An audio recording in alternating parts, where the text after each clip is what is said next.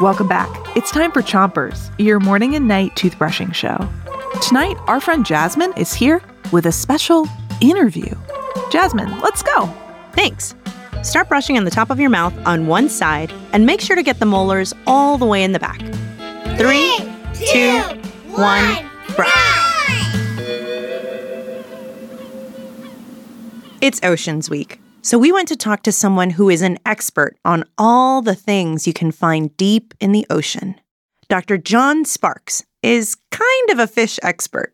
He works at the American Museum of Natural History in New York City, where he takes care of their collection of fish.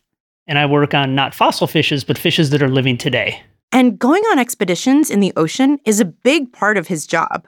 He's like the Indiana Jones of the ocean. So we asked him to dive in with us and answer the questions that you sent in. But first, switch to the other side of the top of your mouth and don't brush too hard. This question is from Peyton from Fairfax, and she asked, Why do people talk about different oceans like the Pacific, the Atlantic, the Indian, and the Arctic Ocean when the Earth actually only has one gigantic ocean?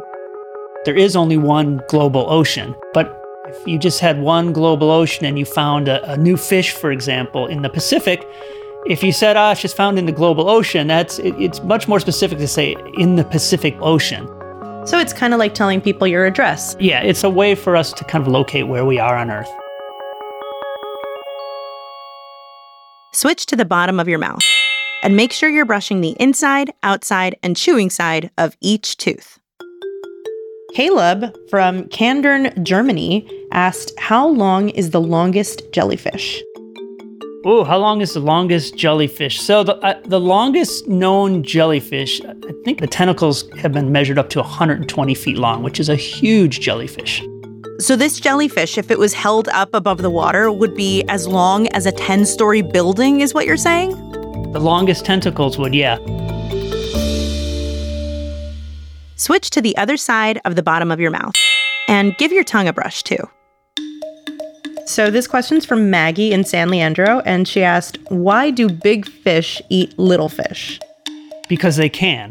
they're they're bigger than the little fish, so um, it makes sense. A big fish can eat a lot of, of little fish, but sometimes little fish eat very big fish, and a lot of deep sea fish have huge mouths and balloon-like stomachs, so they can eat things as big or or bigger than themselves. So like if a kid could do that, what would that look like? If a child could open its mouth super, super wide, it would be like a child eating a small bear. That's super gross.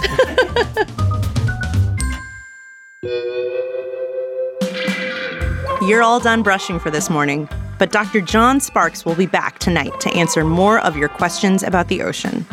Until then, three, two, one, spit. Chompers is a production of Gimlet Media.